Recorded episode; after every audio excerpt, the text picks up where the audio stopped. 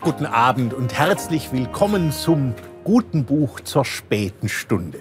Vor 14 Jahren löste der Amerikaner Bill Buford eine Revolution im Schreiben über Essen und Trinken aus.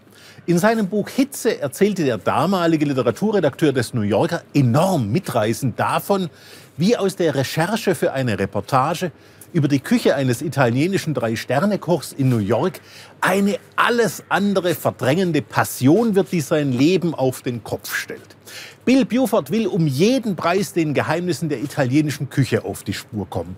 Buford kündigt beim New Yorker, schuftet sich zunächst als besserer Küchenjunge in diversen Restaurantbrigaden in der Hierarchie nach oben, bis er endlich einen festen Platz am Herd erobert.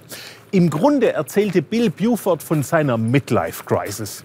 Genauso gut hätte er sich auch in eine andere Frau verlieben, plötzlich auf den Geschmack am Harley-Davidson fahren oder sonst etwas tun können, was Männer in mittleren Jahren mit zu viel Geld und zu viel Zeit ebenso machen.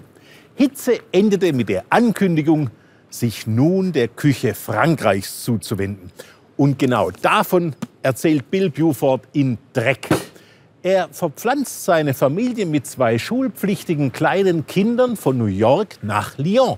Er lernt Französisch, er besucht eine französische Kochschule, er arbeitet bei einem Bäcker und er gründet die Mysterien von Baguette, Croissant und Pain au Chocolat.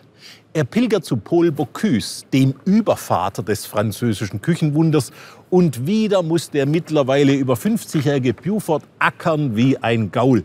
Niederlage um Niederlage einstecken, mit dem Spott und der Verachtung seiner jungen Kochkollegen leben, bis sich ihm endlich, endlich das Geheimnis der Cuisine Française offenbart.